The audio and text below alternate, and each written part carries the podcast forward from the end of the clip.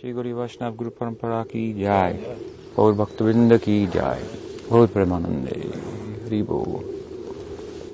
So, yesterday we began talking from Bhagavad Gita, speaking from Bhagavad Gita from the sixteenth chapter, in which Krishna elaborates at some length about the nature of the demonic, and we continued discussing that at the beginning of our second class, and there from just near the end of that chapter, we were catapulted into into Krishna Leela from the instructions of Krishna about the demonic. We were taken naturally by the very flow of and direction of the text into Krishna Leela, and we took a short, what would be an apparent divergence from that path into Krishna Leela, only apparent. Because we did what? We went, rather than directly into Krishna Leela, we went into Gaur-lila. And Gaur is Krishna. But apparently not so. Krishna Varnam Tisa Krishnam. Sangopangastha Parashuram. Yagnai Sankitana Praya. Yajantihi Sumedasa. He's Krishna and not Krishna. He's black and not black. So, there we heard about the conversion of the demonic, uh, Jagai and Madai. But the conversion, of course, was uh, somewhat different than the way in which Krishna converted the demons in his Leela. Given the nature of Gaur, tempered, uh, colored by the by the sentiments of Radha, full of compassion, he took the demonic tendency out of Jagananda, Madhavananda, Jagai and Madai, and turned them into Prema Bhaktas. And of course we also heard that in reality they were devotees themselves in disguise, having come originally from Vaikuntha as the gatekeepers of the seventh gate of Vaikuntha on the western side of that spiritual expanse. So an encore appearance in Gaur-lila, Jai and Vijay made, after having made three appearances in the world as apparent demons in the form of Hiranyakashipu, who was defeated by Braj, Hiranyakashipu, who was defeated by Narsimhadev, and Ravana and Kumbhakarna, defeated by Ram, and then Shishupala and Dantavakra, defeated by Krishna. And Krishna defeated Shishupala and Dantavakra at the end of his Leela. In fact, after killing Dantavakra, he crossed the Jamuna, went back to uh, Vrindavan, collected up all of the Brajbasis and took them to Goloka, to the unmanifest Leela. Then in, a, in an expanded form of himself, he came and returned, went to Dwarka, Kurukshetra, and ended his manifest Leela with Kurukshetra war and, and so forth. So we were at the end of Krishna Leela, but we should start at the beginning. Of course, beginning and end of Krishna Leela, there's not a lot of difference. Krishnadas Kaviraj Goswami has explained the Leela like the movements of the sun. The sun is always shining, but from our point of view, it has a dawn and it has a setting, has a rising and has a setting. Actually, uh, we also discussed to some extent about the futility of trying to demonstrate the factual reality of the Leela on the terms of historians, archaeologists, scientists, and the like, and so forth, materialistic people. Empiricists, we could call them, who accept only the facts, as they like to see it. And rather, we uh, suggested that these things should be discussed with such people on our terms, on philosophical terms, rather than in scientific terms. The great questions of life will not be answered by by science, but by philosophy there's a chance for solving the problem of death. So we should talk to them, to them on the, on our terms. We should speak in terms of philosophy and theology and the ramifications of universal truths, one of which I like to speak about, as some of you may know, is is the uh, universally accepted principle that selfishness is not very becoming. Doesn't matter what circle you're in, this will be accepted. Even amongst people who would otherwise appear selfish to us, in their own circle they have a lower standard of selfishness that they themselves cannot tolerate. Hmm? So to give up selfishness, to pursue selflessness, we discussed this also to some extent, and how the Bhagavatam posits the fact that, like Darwinism, the world is a struggle for existence, survival of the fittest. But it leads to the conclusion that the persons who are most fit to survive will be those who become the kindest. So, from survival of the fittest to the solution, that's the problem, as perceived by Darwin, which turned him in an atheistic direction, to the Bhagavatam's advocacy of survival of the kindest. Whoever is the kindest, they will survive the most, the longest. Their lives will endure. They will live forever. Almost, almost in a practical sense, materialistically speaking, people are coming to such a conclusion of, of their own accord. That uh, with regard, for example, to the environment, we have to stop from taking and give and honor and so forth in order to preserve the species. This is the message of Bhagavatam, taken to the extreme. Now, this is a universal, as I say, uh, truth. By giving, you will receive. So to play out the ramifications of these types of things, this is how we should speak to such people, on our terms. And by that, we have hope for establishing awakening faith in Krishna Leela, which is an affair that escapes history. It may appear within mundane history, but only to take us outside of the limited framework of the historian, the frame of reference gathered through our mind and, and senses, limited as that is, oppressive as that is, the small picture that, that it gives, to take us beyond that, transport us into the big picture of life, in which, although we may find ourselves to be very small, we'll also find the one who is actually very big, meet him on friendly terms. This is Krishna Leela. And where is it taking place? Where is the locality of that? Yes, there is the Prakat Leela, Prakat Leela. There's the Leela on earth and the unmanifest Leela. It takes place in Vrindavan, but we like to speak also about Vrindavan in a, in a living in a dynamic way.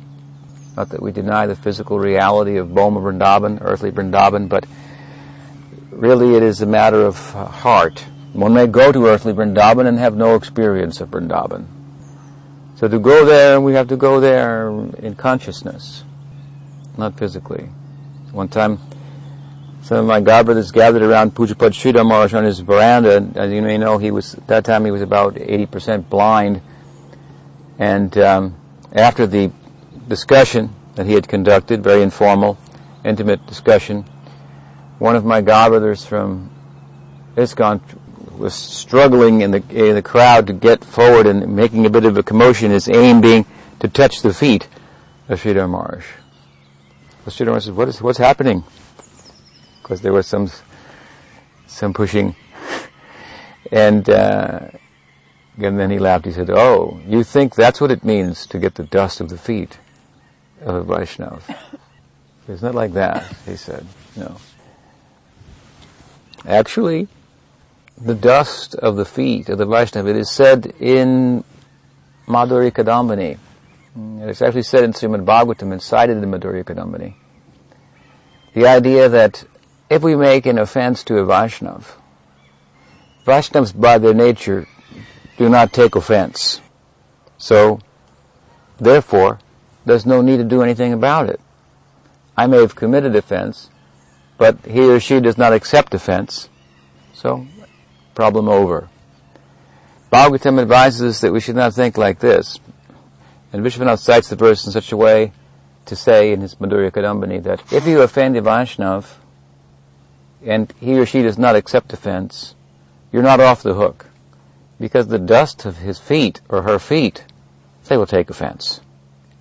So you have to deal with that. So you may have read in one place I commented on, on this and made the point that, that what is the dust of the feet of the Vaishnavas?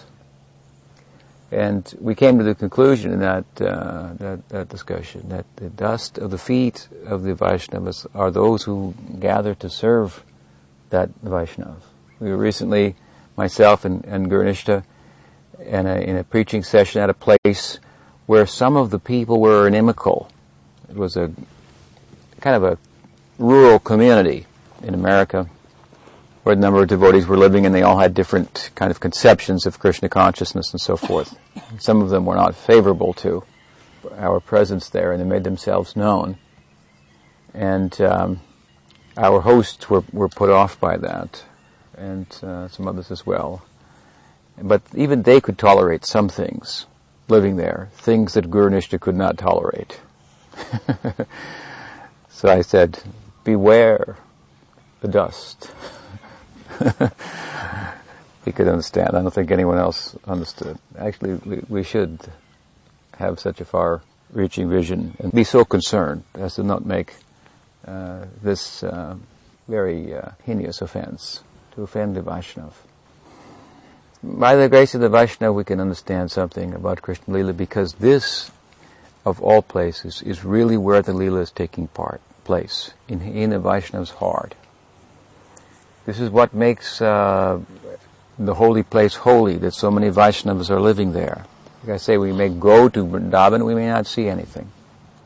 Prabhupada used to say, it's not as though you cannot just go there by buying a plane ticket. It's not a place for solving your economic problems by retiring. Prabhupada used to say, some uh, older men, they will come from India to Vrindavan to retire. Hmm?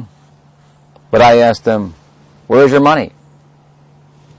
And they would say, oh, I, I, money I've given to the children and grandchildren and great-grandchildren, and uh, in this way. And then you come to Krishna broke with nothing. And he will take care of you. That is your idea. You have not come to Vrindavan then. The idea of Vrindavan is to come to take care of Krishna. This is how Yashoda is thinking. Thinking in every way how to maintain him, how to protect him, how to take care of him. If Vrindavan love is characterized by this sense of possessiveness, of minus, that Krishna is mine. So how do you deal with things that are yours? You take very good care of them. So he said, no, you cannot come to Vrindavan like this. I ask, where is your money? So to go there, we have to go in a spiritual way, and that will mean we have to go through the vision of the Vaishnavas, in whose heart Krishna Leela is, is going on. How is it going on? This is a simple simple question, but it may be difficult for the average devotee even to answer. Said that Krishna Leela is going on all the time. So we've given an example, like Krishna's Kaviraj Goswami said, he's like the sun. Sometimes it appears to be setting for us, whereas for others it is it is rising. In Finland at this time it's always there. In other parts of the world it is dark. So that is one way to understand. But another way to understand how each and every nuance of every pastime of Krishna is eternally taking place. How and where? In the heart of so many Vaishnavas. One Vaishnava is contemplating this Leela, and another Vaishnava is contemplating that Leela. And wherever they're contemplating that Leela, that is reality, and that Leela is taking place in their heart. Is it so difficult to understand? How will we prove that historically? Hmm? You see, that is not a good approach. Archaeologically. It takes part in, in the homeland of the heart. Going there is going home. And the first step in going home, it's a long journey from where we are, in one sense. And so if we are to go there, we have to think very practically. It is a long journey. What will I take with me? What shall I leave behind? I cannot take everything with me. So many things I'll have to leave behind. I'll have to go in a streamlined way. I'll have to take only those things that are absolutely essential for my material maintenance and upkeep. Like when you go packing in the woods, and and they have special meals in a little little bag, dehydrated in a tent, packed up in your house into a little, like this. Hmm? So something we have to leave behind. This is very practical. So that is why we are discussing about all these demons, because there are things that are not of value, that will not help us in our journey, that will slow us down, that will burden us. They are anarthas, unnecessary things, unwanted things, false values, extra baggage that we cannot afford to take. This is life, matter of life and death. So if you have to swim to the other side of the river, it's a matter of life and death. And your gold coins are weighing you down. You have to make a decision what to do. How valuable is gold at that time? You were standing on the shore. It had much currency, much purchasing power to facilitate your lifestyle. Now you're going to the other side in the middle of the river. It has no value whatsoever. Values we should see like this. They're relative. We have to somehow or other focus our, our attention on that which is absolute, which is really important in all times, in all circumstances. And accordingly, so many things that seem like valuable gold to us, we have to let go because they're just dragging us down. We cannot go to the other side with that. And if we are smart, wise enough, thoughtful enough, sincere enough to let go and arrive on the other side, what will we find?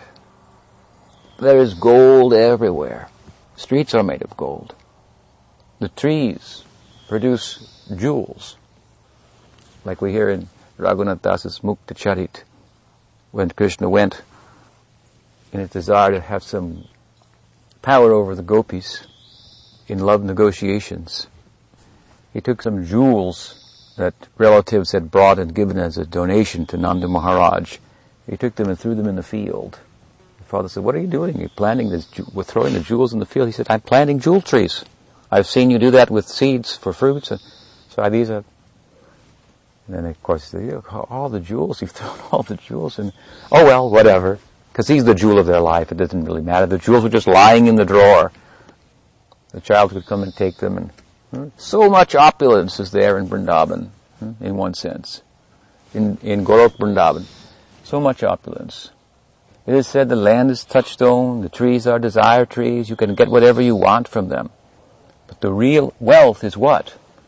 The real wealth is that if you get there, you realize everybody here, nobody here wants any of these things. What kind of wealth is that? From the tree you can get whatever you want. Krishna actually planted those pearls, and trees grew up and big pearls came on them. He used them in his negotiating, in love affairs with the gopis. It's a long story. Anything possible there.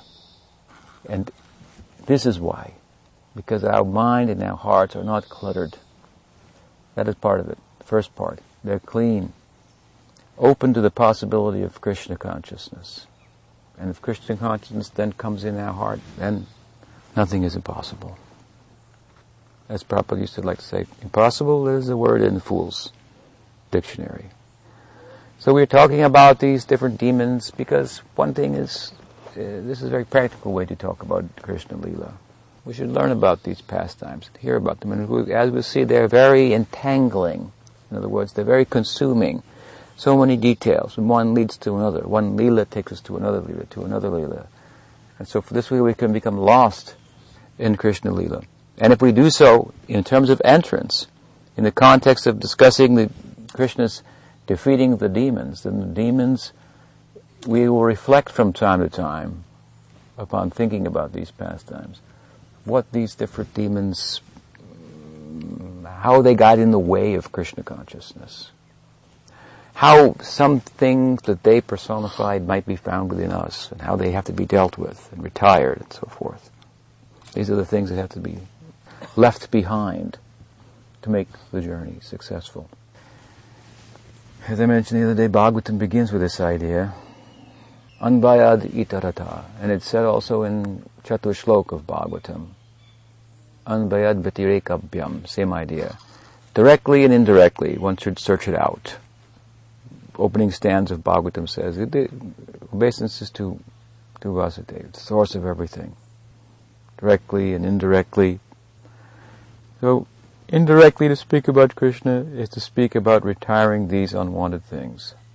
This is the nature of Krishna Leela. When Krishna Leela makes its appearance within our frame of reference, our sensual and mental frame of reference, which is the material world, there's a, there's a mixture there. Then, between the spiritual and the material. And this mixture of the material and the spiritual that is makes up the manifest Leela of Krishna appearing on earth, it speaks to us about the practical mechanics of, of sadhana bhakti that involve retiring the material in order to have standing in the spiritual. And nothing could be perhaps a greater example of this than that such a prominent role in Krishna Leela that King Kamsa plays. So if we were to go to the beginning of Krishna Leela, we came to the end of Dantavakra and Shishupala. I said, but we better we should start at the beginning. I said, the beginning and anywhere you enter has value, and it's sweet, and it's constantly going round and round and round, and every time each pastime comes, it's like it's never been performed before, so always fresh to discuss. But let us start at the beginning with Kamsa. Very special person in Krishna Leela. So much he facilitated the manifesting of Krishna Leela, the unfolding of Krishna Leela, and the distribution of Krishna Leela, actually, also. Even in Gaur-lila, he has his presence. But that is later. And before he appeared as Kamsa, of course, he's alive as well. It is said that Kamsa, in his previous birth, his name was Kalanemi. Kalanemi. And um, at the time of the churning of the ocean, one of the creation stories of Bhagavatam, the churning of the ocean on the back of the Kurma Avatar, Kalanemi fought with Vishnu and was defeated. However, Shukracharya, who was the guru of the demons, revived him, gave him some uh, medicine and, re- and brought him back to life. And he, he had one request. He had a desire to have another chance to fight with Vishnu.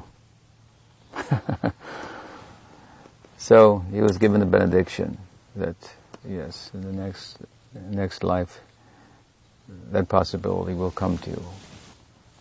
In the meantime, after he was revived, he thought he would exercise his prowess and prepare himself for the next encounter with Vishnu. So he did a number of things, met a number of powerful people, and expressed himself and showed his strength and so forth. He met Parashuram, for example. Parashuram had a bow, a great archer's bow, that had been given to him by Tripurari, Lord Shiva. And uh, he wanted to fight with Parashuram. Parashuram said, "You're not matched for me, but if you can, if you can string this bow, I'll let you go." So he was he was able to string the bow. So Parashuram let him go and gave him the bow. He kept that bow, big bow.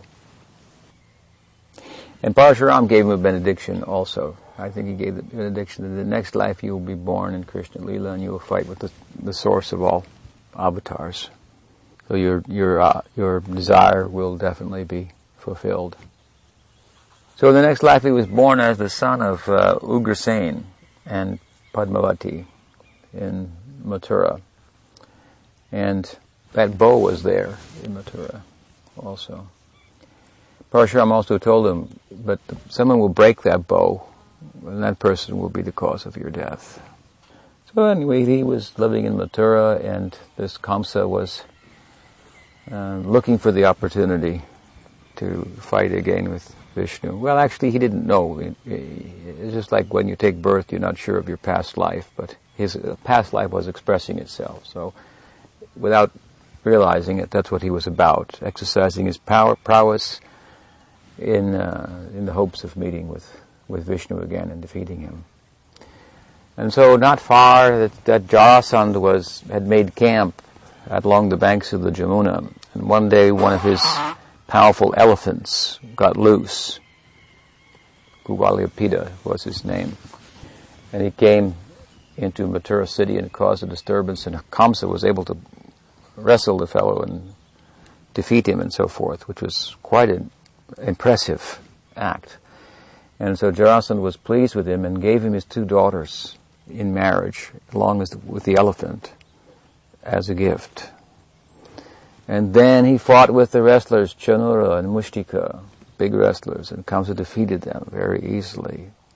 Putana, witch-like lady, came forward. He says, I don't fight with ladies, he said. He dismissed her. Then Shakatasur he defeated, and Trinavarta he defeated, and um, Bakasur, and Agasur, and Vatsasur, and Vyomasura, one after another. All of these powerful people came under the influence of Kamsa, so we can just imagine how powerful he was. Amongst all of the demons in the in the Braj and uh, Leela, all that, that were sent by Kamsa, they were sent by, they were doing his bidding. Hmm? They had become subservient to him. They were nothing in comparison to him. They're all living under the reign of his terror. And indeed, uh, it is appropriate to discuss it like that, because he, he was quite a tyrant, and he really very much uh, represents the oppression, if you will, of Krishna consciousness. Bhaktisiddhanta Saraswati Thakur used to like to talk about Kamsa in terms of the potential of intelligence to oppress Krishna consciousness if it's not captured, harnessed by uh, appropriate spiritual practice, by hearing, for example, Bhagavatam, and allowing by such proper hearing for the intelligence to be put in its proper place. It is inferior to the soul intelligence. So if it becomes the guide of the soul, if it rules, I should say, over the soul, then the soul will not have a life of its own. Bhaktisiddhanta used to like to compare Kamsa to the to the uh, like academic people who make a study of Krishna consciousness and go and um, like to take the dictionary meaning of the words only, and. and consider the experience of the devotees, the commentaries of the devotees, and the enthusiasm of the devotees to be some type of bias and um, deviation from facts into the land of faith and belief and and superstition and so forth. They, while they think that we are positing so many things into there, into that Leela, where in its face it just seems to say something something else. We think that they are not reading it at all. This is very dangerous. This uh, we have to come, in the beginning we come, we have a soft heart, and we get some faith in Krishna consciousness by good association. The association should be continued, both by hearing from sadhus and, and studying from scripture. And as we do so, this exercise of hearing should strengthen our faith. It should bring our heart and our head in harmony. In the beginning, a little bit with our head, we come in, we ask questions, and we want our logic to be satisfied and so forth. Then our heart is captured by the Vaishnava. We're taken away. Then we believe anything. And later on, then the head may surface again. We have to think about, do I, did I believe, do I believe that? Is that true? How does that work? And then we want to make it, we want to bring a harmony between the head and the heart. And if we don't do this under good guidance, then, because the beginning faith is tender, then the head, the intelligence, can come in opposition to the faith. Faith is the means of going there. No other way. Because faith is divine. Faith is sattvic, in the least, which gives clarity. And ultimately, faith is divine, faith coming from scripture, from sadhus and so forth. Sometimes people say, well, anyway, he, at least he has faith, or he or she believes in something. It's good to believe in something. And there's some, as much as we might comment on that, say and speak of the shortcomings of that, just believing in anything. And it's also true that to have faith in something, that's valuable. Whatever it may be, our faith will be influenced by the modes of nature that we're in, but the fact that we have any faith, that is a sign of sattva. Sridhar Maharaj used to speak of faith in, as, as a very tangible reality. He said that the Goloka, these are, uh, Vaikuntha, uh, these are planets of faith. And here we live in a realm of doubt. So we're proceeding with caution. That is the homeland of the heart there. No caution. Everyone at home. Happy dealings. No fear, But in the beginning, our faith in Krishna consciousness is, is a little tender. So if our intelligence is not harnessed by good guidance, this is what Bhagavatam and the Bhagavad person, of course, seeks to do. You have to apply your intelligence to study the Bhagavatam. But if you study it carefully under good guidance, you see that it's giving a good bashing to the limitations of intelligence.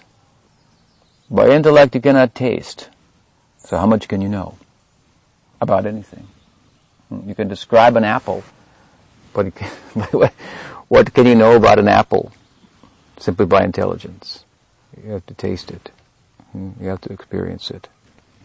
Intelligence is not synonymous with experience and realization. Theoretical knowing is only as valuable as it fuels our transrational means of knowing, sadhana bhakti. Chanting Hare Krishna, for example, it's not a, it's not unreasonable to do so, but the exercise in and of itself is not a rational exercise. It's an exercise of the heart, exercising the, the atrophied heart.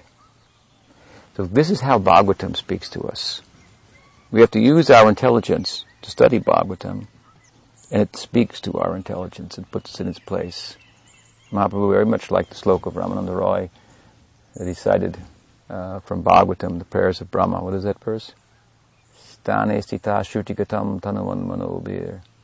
It begins that simply this uh, exercise of the of the intelligence, by this alone we cannot understand Krishna.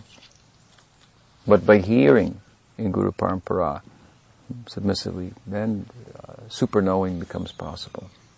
So Bhaktisiddhanta Saraswati Thakur used to like to speak about Kamsa in this way.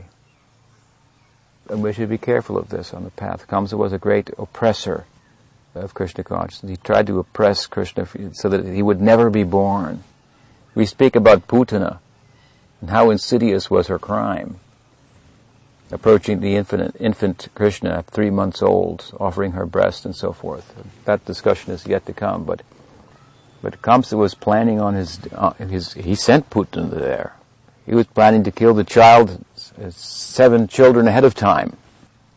He knew the eighth child would, would be the cause of his death, so the oracle said, when the first child was presented to him by by Vasudeva, then he said, oh, well, you know, it's not going to be till the eighth one. But then Narada Muni, wanting to move things along, as he did, in ways that are sometimes hard for devotees to understand, came and said, you know, you could count to eight in a lot of different ways, you know.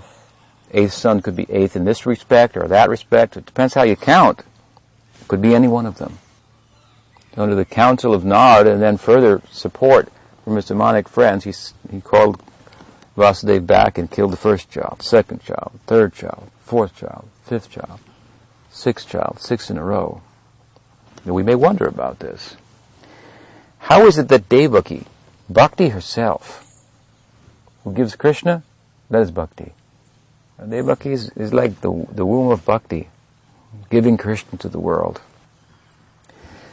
How could her six sons be killed?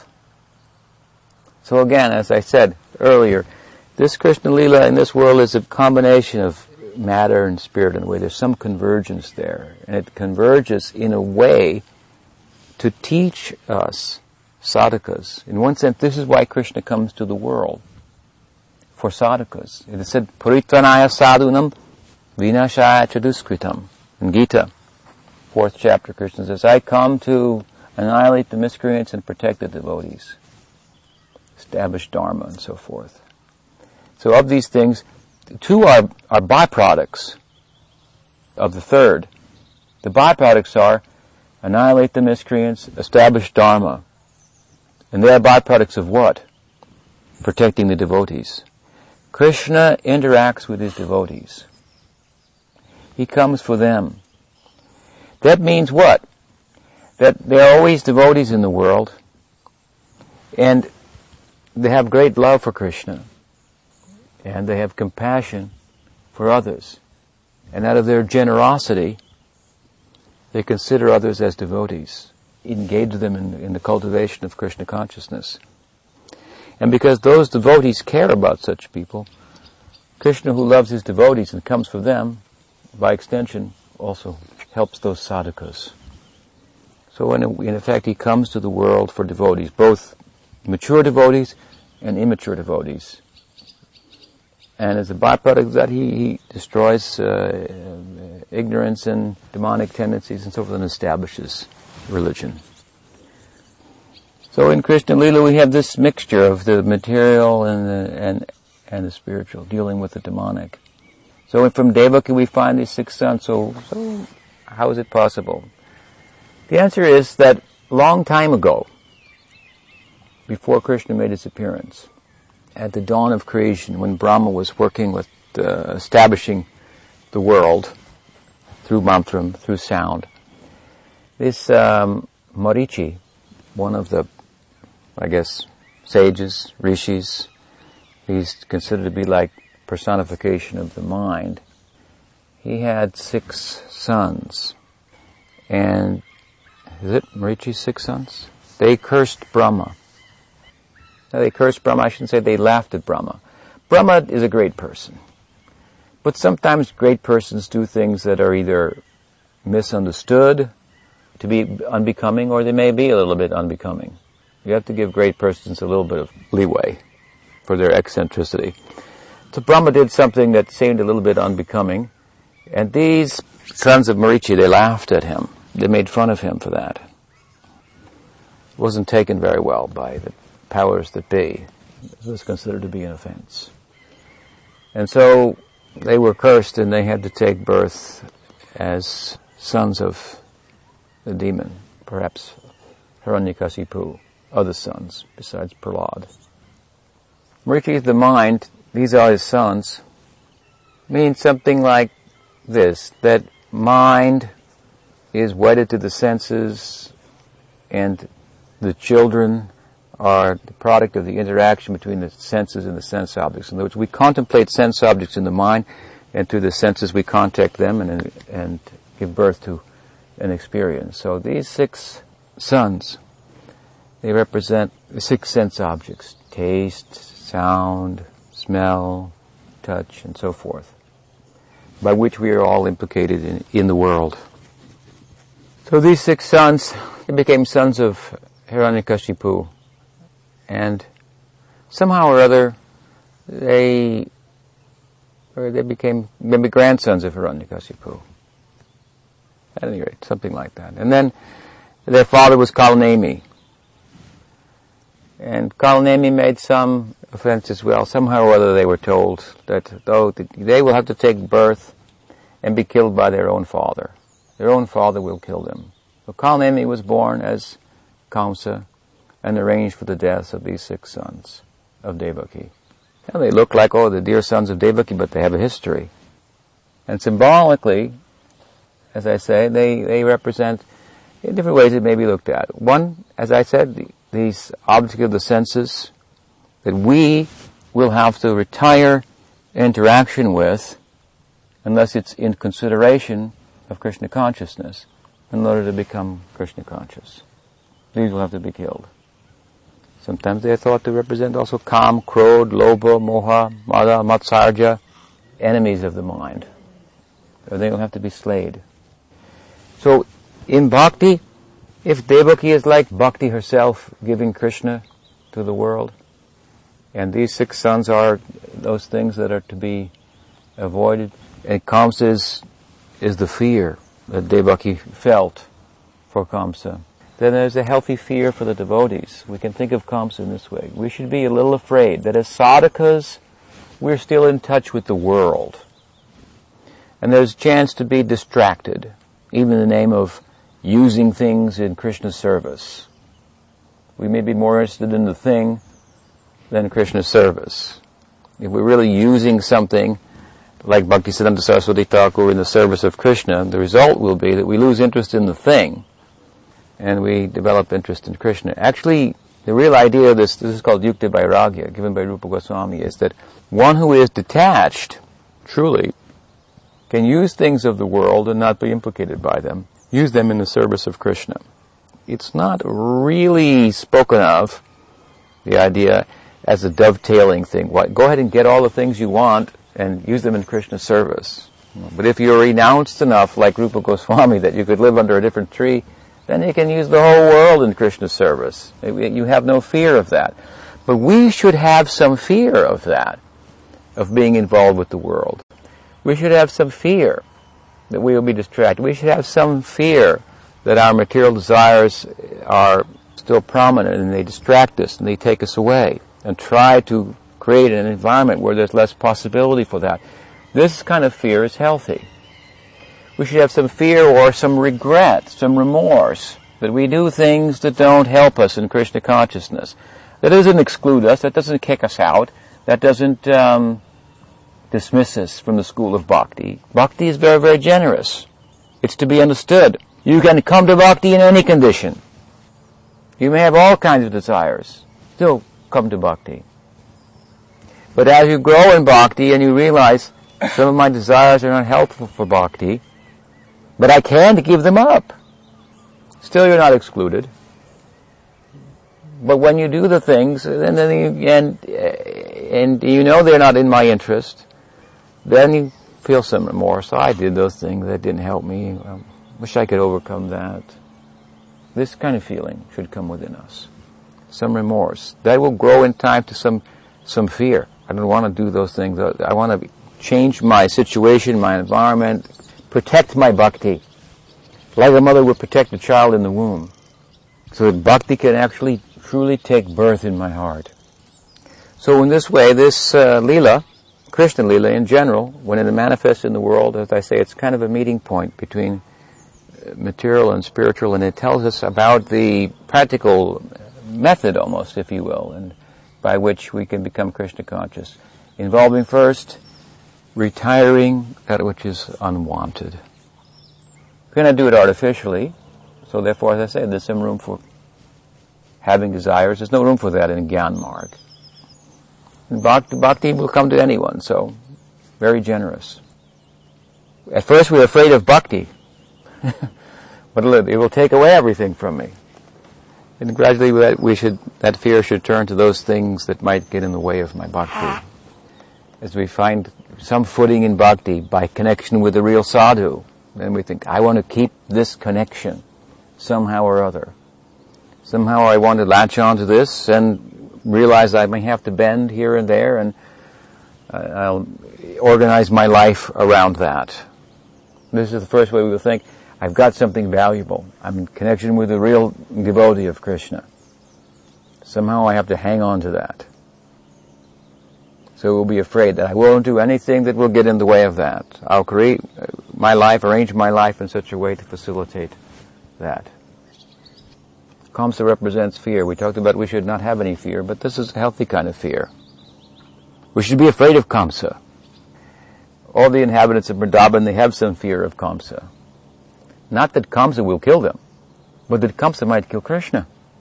Do you understand the difference? They have no fear for themselves. It's not a question of, uh, oh, we might get hurt by Kamsa, he might kill us. No. But that he might get in the way of, of our being able to take advantage of Krishna, to serve Krishna, to love Krishna. This kind of fear. So Kamsa grew up in Mathura. He assembled this huge entourage of demonic supporters, had a very fortified regime, and of course, as you know, then his sister, Devaki, on her marriage day, oracle came, oh, the eighth son of Devaki will, will cause your death, and immediately he was ready to kill, kill Devaki. Vasudev spoke some philosophy to him. How did, how did Vasudev convince him to lighten up? He spoke so much philosophy to him and so forth, it didn't have much effect. But when Vasudeva said, look, I'll give you my promise. I'll deliver the, uh, the eighth son. I'll deliver all the sons. He thought, well, this guy, you know, he's honest. Devotees are honest. Another synonym for the word devotee is satam, who's truthful. So when Vasudeva gave his word, he said, oh, this, this man will never break his word. So I'm safe. He'll deliver all the children to me, and I can kill them. How heinous this fellow was. Of course, as we, we know, he, Vasudeva did bring the children, one, two, three, four, five, and six, all of whom should be slain. And, interestingly enough, all of whom Krishna revived. So there can be calm, there can be crowd, jealousy, all these things in Krishna consciousness. that can be objects of the senses and interaction with them. That's fully Krishna conscious. After all this was over, Kamsa had been slain. Krishna went to school, stayed in Mathura, was schooled by Sandipani Muni, stayed with his parents, Devaki and, and Vasudev. Devaki expressed some motherly concern for her six child children that were killed. You know, after Krishna completed the Gurukul, Sandipani Muni asked asked some dakshin, Guru dakshin. So he was asking each of the students to do something, and he thought, hmm, these students, Krishna and Balaram, they're very special. They learned every lesson just perfectly and in no time, so I have to give them a special task. His own son had been lost. And so he asked, please recover my dead son. The Guru asked his disciple, please recover my dead son. So Krishna did it. Son of Sandipani Muni, that is uh, Madhu Mangal. Of course, he appears in the Braj Leela as well. That means he has, like these Leelas are such. Don't try to study these Leelas in such a way that you, you do away with them, as I said earlier, with your intellect only. Madhu Mangal has appearance in the Braj Leela. He has appearance in the, in the Mathura Leela. They're all simultaneous and eternal. At any rate, Krishna brought back the dead son of Sandipani Muni. So Devaki knew this. So she asked, you know, could you bring my dead sons back? Sure enough, he did it. It means to us like this, that Krishna consciousness is very hard to understand. Because while at one point we speak openly, avoid unbridled sense gratification, names and forms, all these are illusory and so forth. You are consciousness, not matter. You follow that, and then we start talking about forms and names that are all eternal and things to do. And I mean, you, we talk about renunciation, and the people of Goloka Vrindavan, they're simply attached. When Krishna was, delivered Nanda Maharaj from the clutches of Varuna, then they were on pilgrimage at that time, Krishna and Nanda Maharaj and company, Brajbasis. So they said to him, Krishna, you're very wonderful. Can you tell us, you have some, by the grace of Narayan, some mystic powers. Can you tell us what our next life will be? Krishna showed them by mystic vision what their next life would be. What was it? Same as it is now. All the cows were there, Nanda, Yashoda, the king and queen, the children, everything, all the same. That's what everybody wants, right? Go with their family to heaven. Meanwhile, we're talking about renounce the family and all these things. We have nothing to do with Krishna consciousness, practically, it would seem, when we preach like that. This is the interim. Again, leaving the negative to find all these sensual experiences in a positive way. In other words, Krishna consciousness is like Prabhupada used to say, take the poison out of the snake, its fangs, no problem anymore. Take the fangs out of the snake, no problem anymore. Therefore, Krishna is running with gopis. This is the idea. Difficult to understand. Bhakti means no exploitation, no selfishness. Then freedom to interact with everything. But we have no experience of interacting without selfish interest, practically. So it's hard to understand Krishna consciousness. But when we lose selfish interest, this is the point, we get everything. Everything. So Krishna Leela is a full life. They're doing everything. And there's no implication, there's no there's no negative ramifications from that. Because there's no selfishness in that whatsoever. No exploitation. Fully giving, as we discussed earlier. Radharani is only giving herself to Krishna in union because she knows it will please him. Her pain and separation is most because she knows he's unhappy. Therefore, it's making me unhappy. So Krishna revived the dead sons of, of Devaki. So you can be angry in Krishna consciousness even. You can be calm. It is called the ideal of Chaitanya Mahaprabhu, Kamanuga. To follow the path of, of calm without any negative uh, ramifications. And of course then, after the six sons were born, then Baldev made his appearance in the womb of Devaki and prepared it for Krishna. Then he was transferred to the womb of Rohini. Yogamaya appeared, and that child stood up to Kamsa. He told him, you're finished. Only a matter of time. Krishna took birth, was transferred to Vrindavan, hidden there. See how the devotees are trying to, they have some healthy fear, as I say, of Kamsa, to protect Krishna. And then Kamsa will start his campaign. So we'll hear about his campaign beginning uh, this, this evening. But before we end, we should mention, we talked a little bit about the life before Kamsa became Kamsa, and he had a life afterwards as well. Kamsa was so absorbed in thought of Krishna, in fear, that he really, even though in a negative way, he really, he tried and tried to oppose and oppress Krishna consciousness, he facilitated it. This is the nature of Krishna consciousness. You can't go against it, really. Even if you try to go against it, it will on, only flourish. Therefore, Prabhupada sometimes used to say in his Sankirtan mission, any publicity is good publicity. Somehow or other, we'll get Krishna's name in the paper. It's like terrorism. You know, they think, someone will make a claim. You never heard of us before. We did this horrible thing. At least our name is in the paper. Now there's attention given to our cause. Now people have to listen to what, we, what we're about.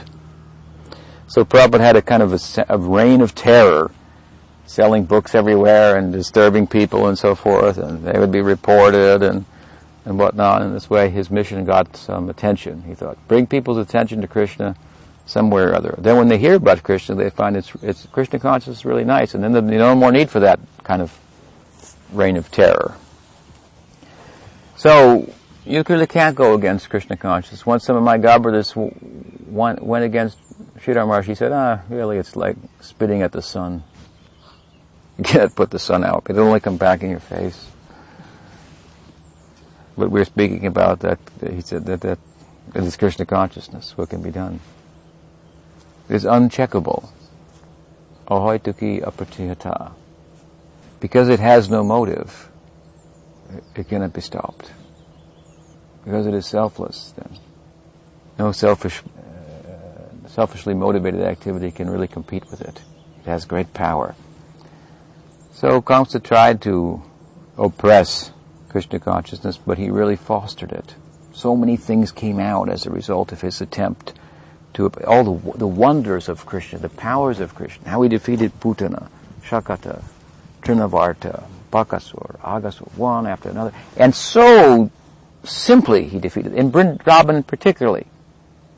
In Dwarka, he did a little more fighting and so forth, and in Mathura, but in, in Vrindavan, just uh, so effortlessly. Swayam Bhagavan. It is said the Vishnu inside of him is doing that, but Vishnu inside, coming through Swayam Bhagavan, so easily, everything is done. Just like Nam Sankirtan of Chaitanya Mahaprabhu.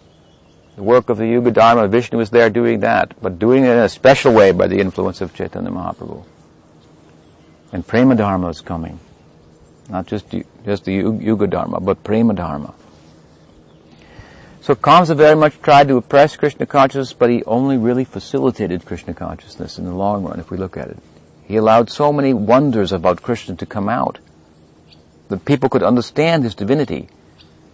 Perhaps more than anyone else, Kamsa facilitated the practical reality, the tattva, Krishna's tu Bhagavan Swayam, that it could be known. So many powerful things Krishna did in a reaction to the oppression, attempts to oppress him by, by Kamsa.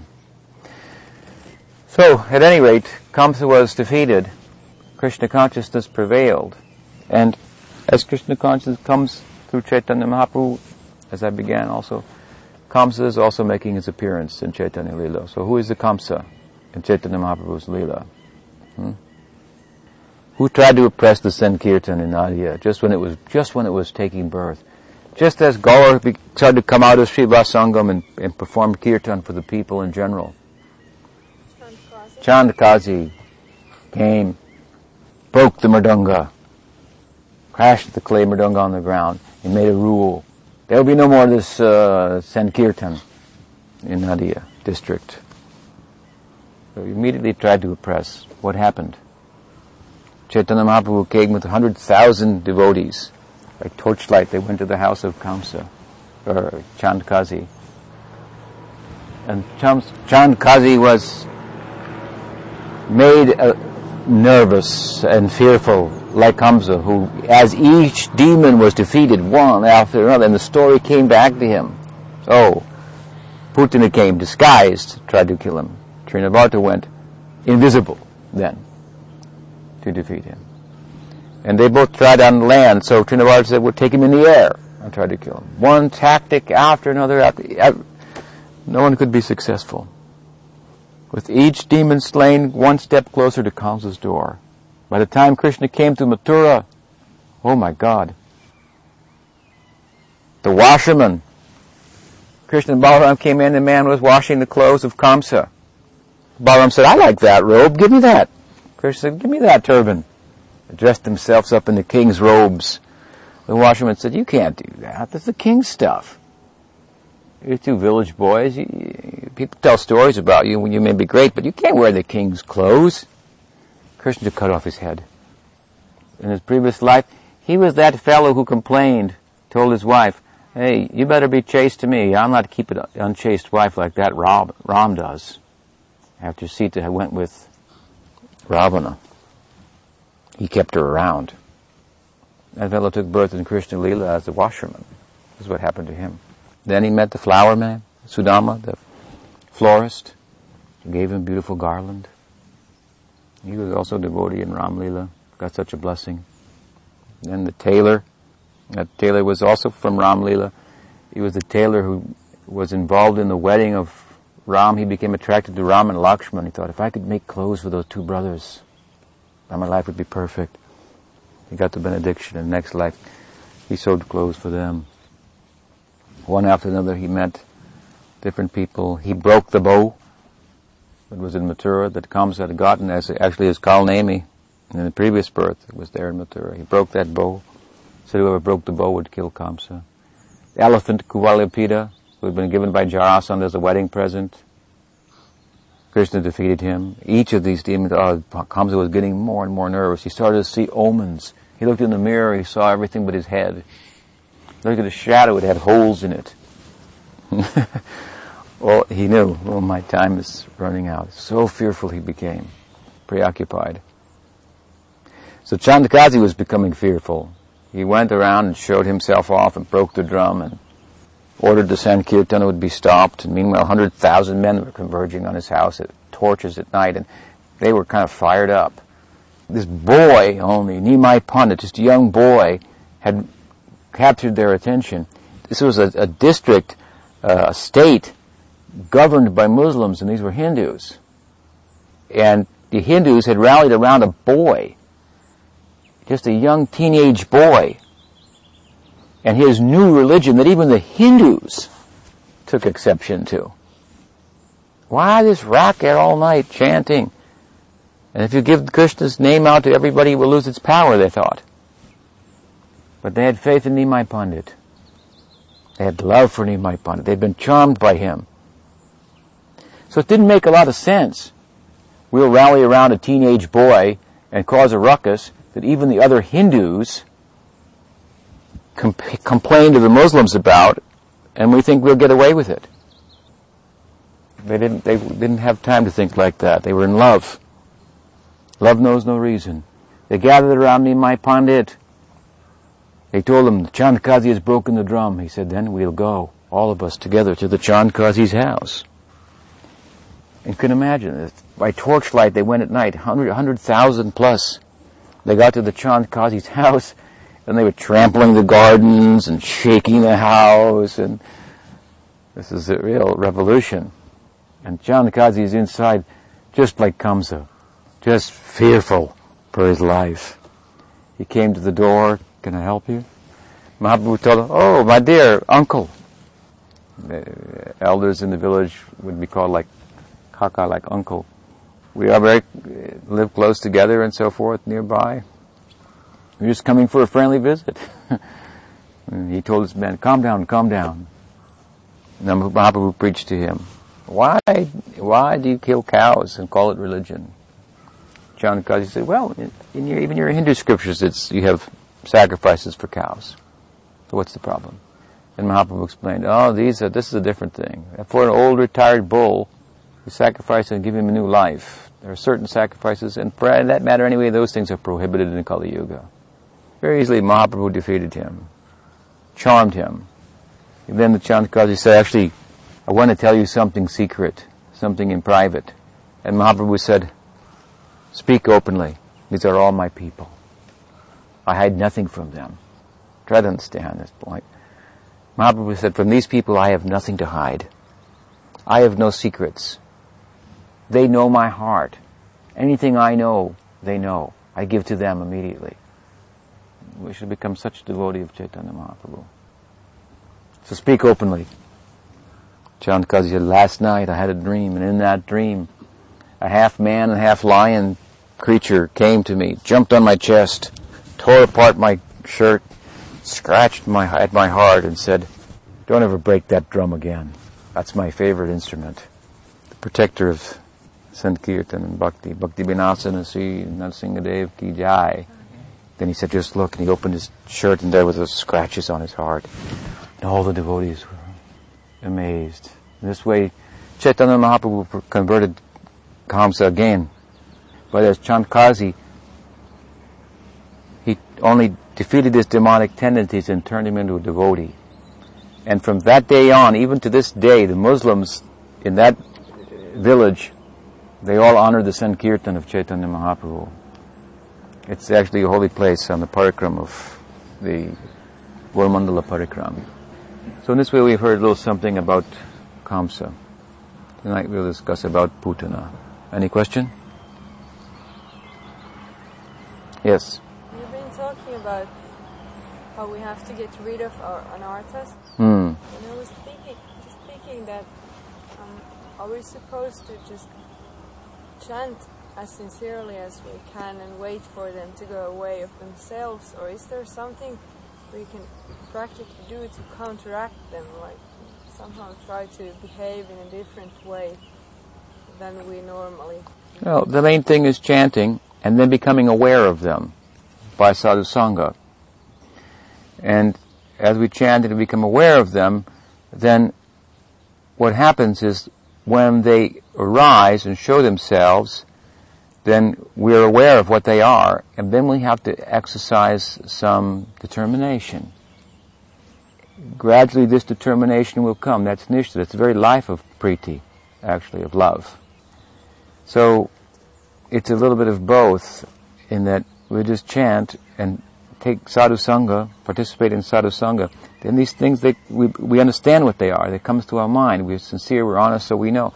And then if we're dealing with one in particular, then say it's a bad habit or something like that, for example. Then every time we the, the occasion arises to perform that, now we've got so much knowledge and we've become aware of it and so forth, then make a choice then. We struggle, we make the right choice and we feel better, and this way we retire it. So it's a little bit of a little bit of both.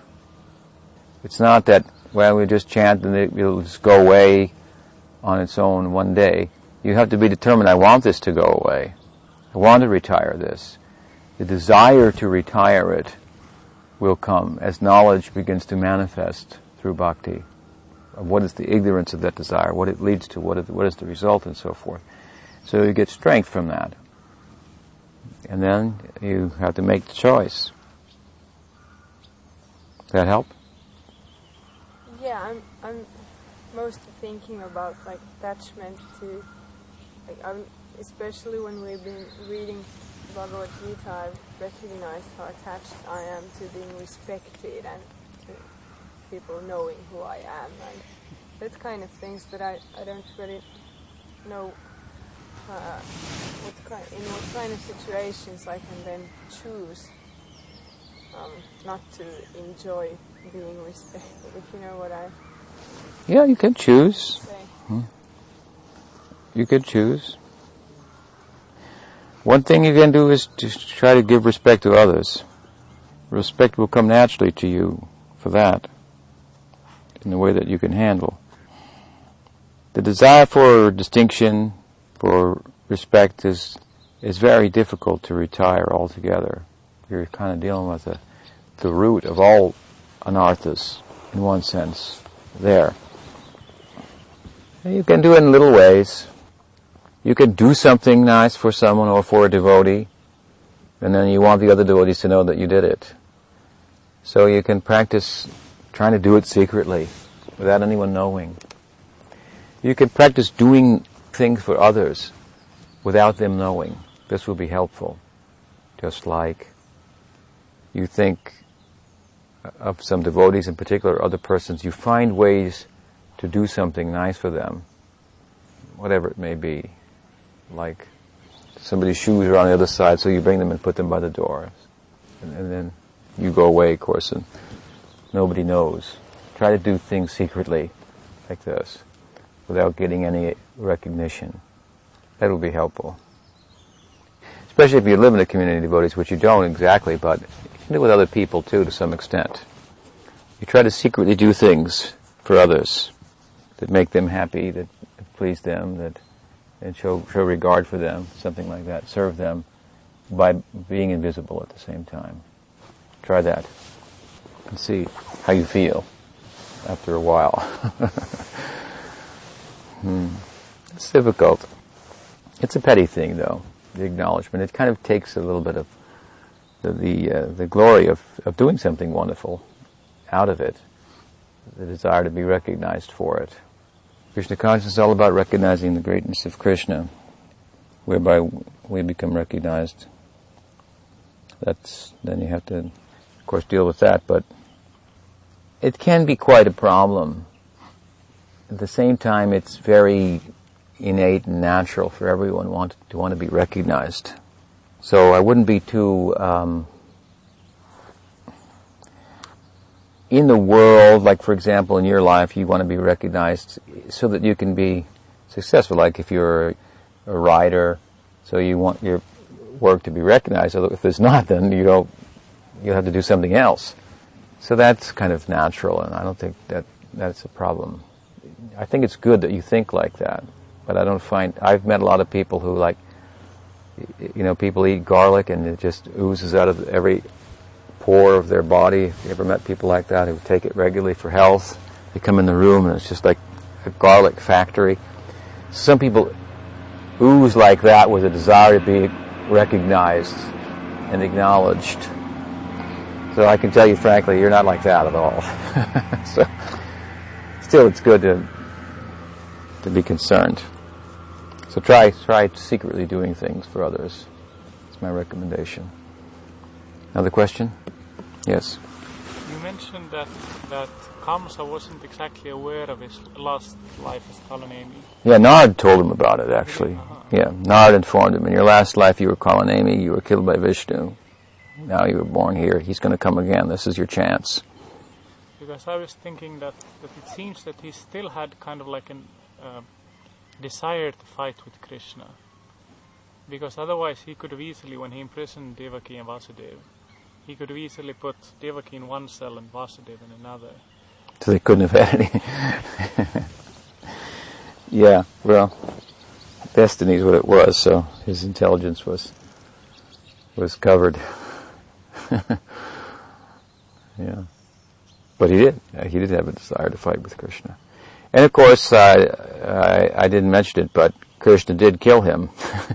I guess I did mention it, but in the arena, he defeated Janur and Mustika. And, oh, another important point that comes to mind, worth mentioning. I was saying how much Kamsa brought out Krishna. Who is Krishna? There's a very famous verse in this regard, that once Krishna arrived at the wrestling arena to fight, which Kamsa had arranged, then it became apparent that Krishna was Rasaraj.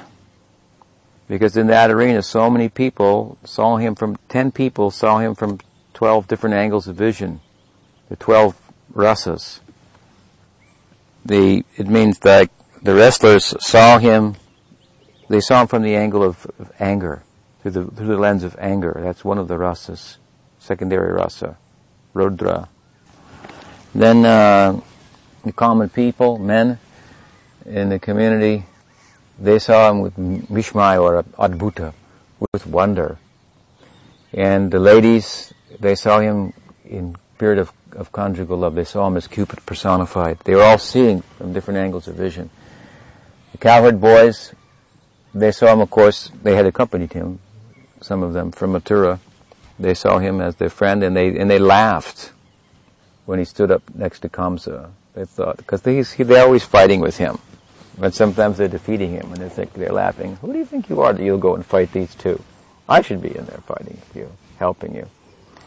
So, from their point of view, they saw him from Sakya and Hasya. Hasya, laughter, is one of the secondary rasas.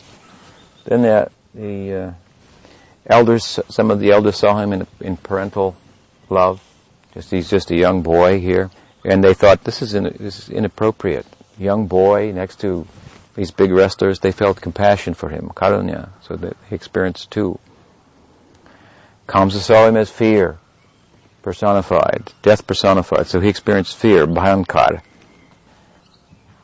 The Vrishnis, they saw him in Dasya, Dasya Bhakti, they saw him as, as the Lord. The yogi saw him in Shanta, as the Paramatma. So Shantaras, Dasyaras, Sakyaras, Madhuryaras, what did I say, Vatsalyarasa, and fear, and wonder, and comedy, and pity or compassion, and anger, and one other one, Vibhatsa, disgust. Some people saw him as disgusting. Who is this fellow come here? He's carrying an elephant's tusk on his shoulder and the blood of the elephants a little bit on him, and they had heard things about him and so forth. They were disgusted. Another group was also disgusted to think, what kind of gathering is this? It's supposed to be a religious kind of gathering and a festival for wrestling, and you bring these big wrestlers in against these little boys? This is disgusting. In this way, in that arena, it was established, through the words of Srimad Bhagavatam, Krishna is the reservoir of all rasas, Rasaraj. Kamsa showed he's the Supreme Personality of Godhead.